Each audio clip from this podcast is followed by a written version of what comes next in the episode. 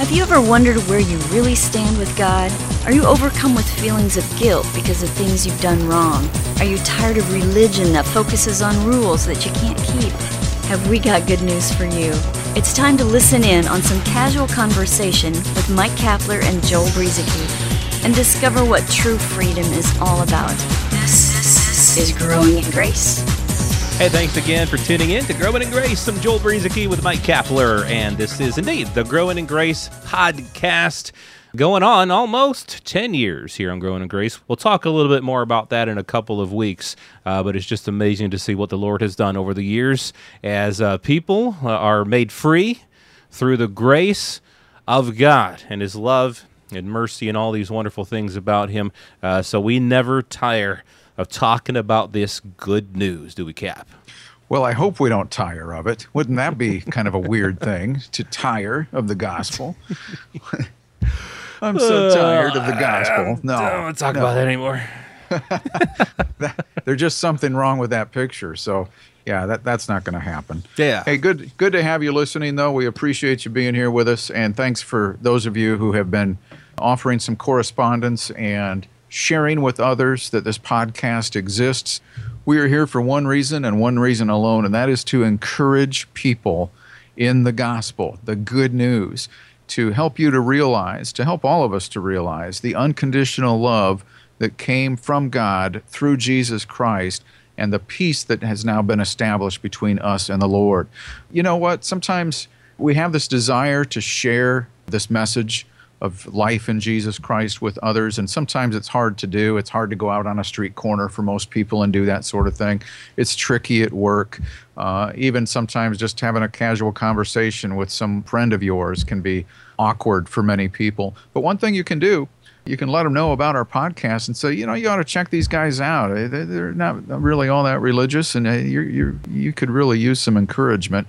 And I, I think you'll really like what you hear. We have people out there doing that, and it has changed lives. And we're just humbled to be a part of that. So when you have the chance, growingingrace.org, we've got all the programs archived with the newest ones listed first. Yes, that's a good place to go. Uh, and, and, indeed, it's easy to remember. Share that, growingingrace.org with people.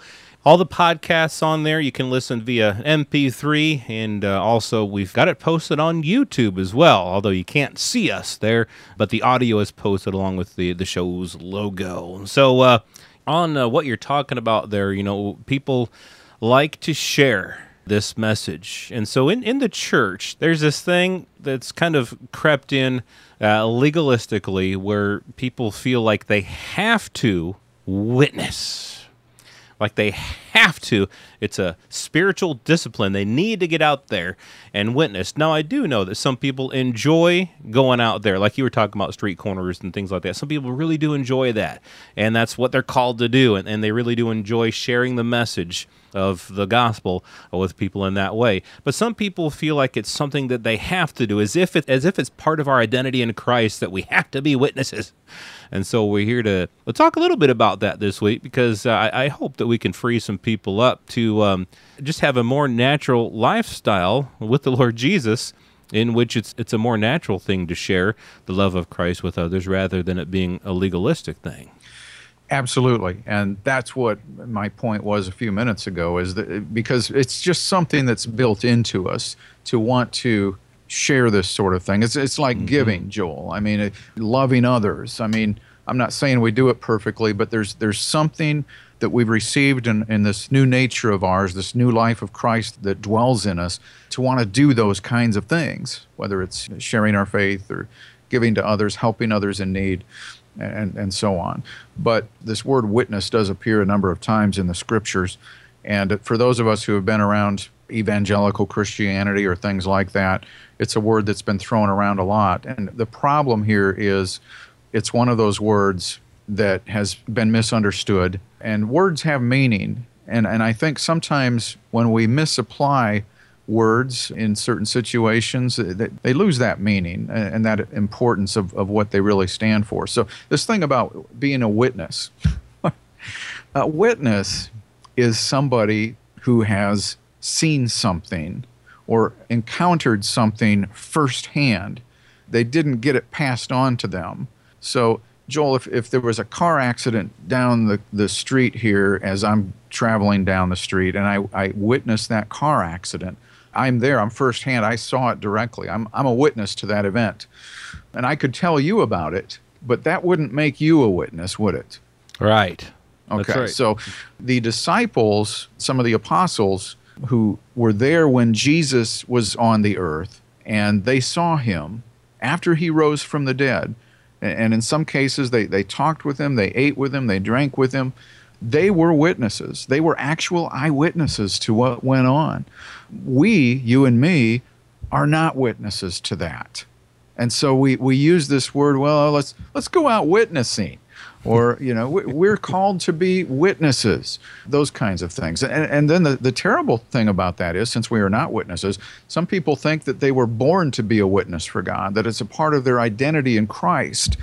Some people think that witnessing is something you go out and do when in fact being a witness is just communicating something that you actually encountered or saw. Yeah i mean we do get the idea in the church today that this term has crept in witnessing. We're going to go witnessing. You won't find that phrase in the bible go witnessing.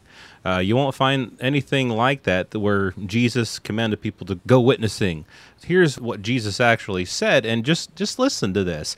Uh, in acts 1 8 uh, Luke is writing in, in Acts, of course, and w- the Holy Spirit had, had promised that a, a certain thing would happen. And so here's Luke writing, and he talks about Jesus. And Jesus said to them, It is not for you to know the times or seasons which the Father has put in his own authority, but you shall receive power when the Holy Spirit has come upon you, and you shall be witnesses to me in Jerusalem and in all Judea and Samaria and to the ends of the earth. Now, was Jesus talking to every single Christian who ever lives? Well, every single Christian who ever lives was not a witness to that, was not a witness to Jesus, wasn't a witness to what Jesus is telling them to do here those disciples right there, those apostles, those people, whoever Jesus was talking to right here, they are the ones who would be witnesses to him because they had seen him, they had walked with him, they had known him. Uh, they would be his, his witnesses, witnesses to what they had seen in Jerusalem, Judea, Samaria, and to the ends of the earth.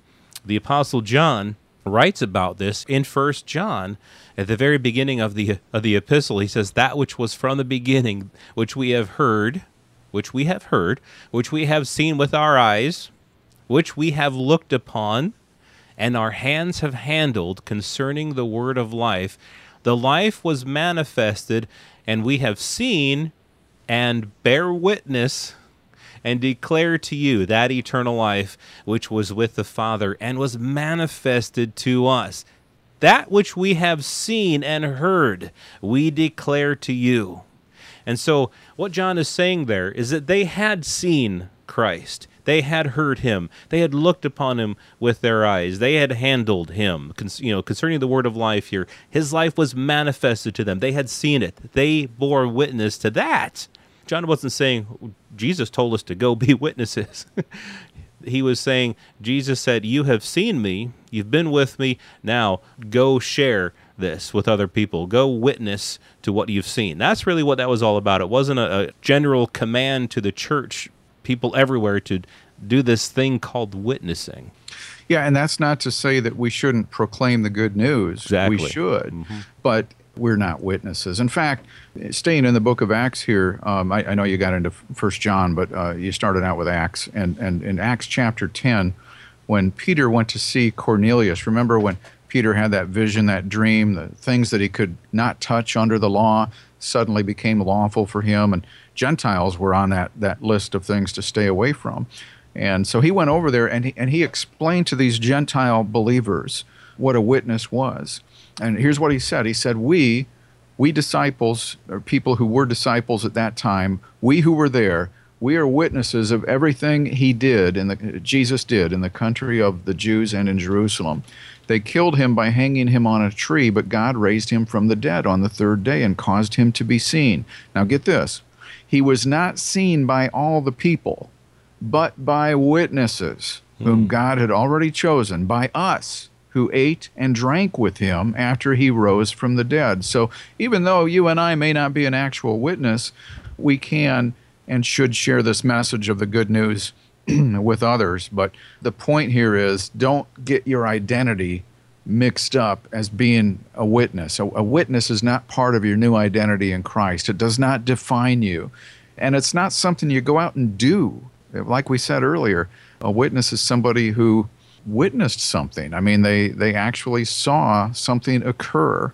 It's not something that we go out and do. I'm, I'm going to go witness. What, what well, we, we've turned this we've turned this thing into a verb, and it ought not to be. Exactly. You know, again, going along with what you're saying, that indeed we do want to go out there and preach the gospel and share the gospel with people. Paul had talked about this, you know, for, for if I preach the gospel, I have nothing to boast of, for necessity is laid upon me. Yes, woe is me if I do not preach the gospel.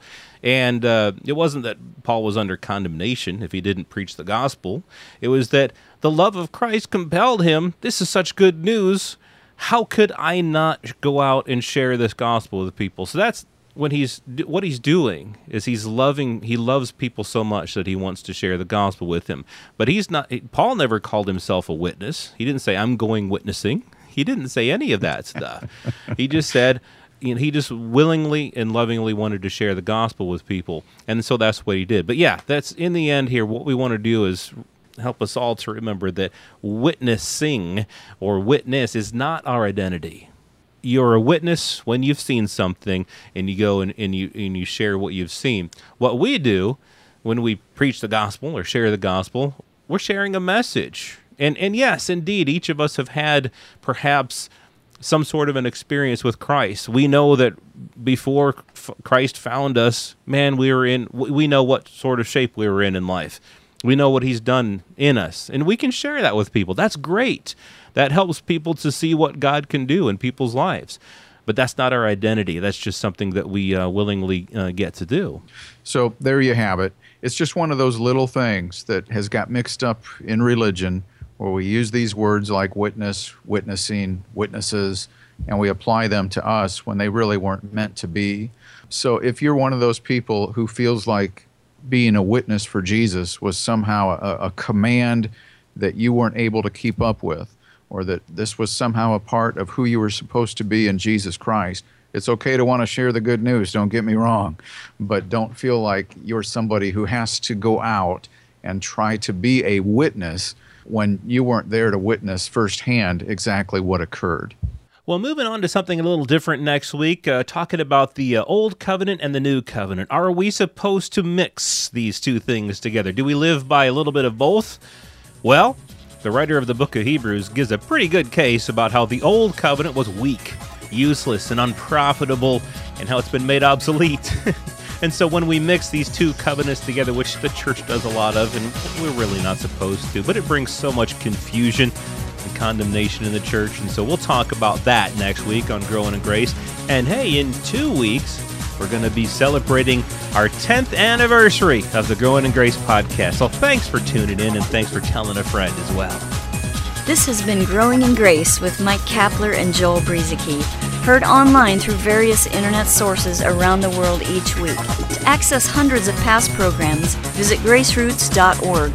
Share it with a friend and listen again next week for more Growing in Grace.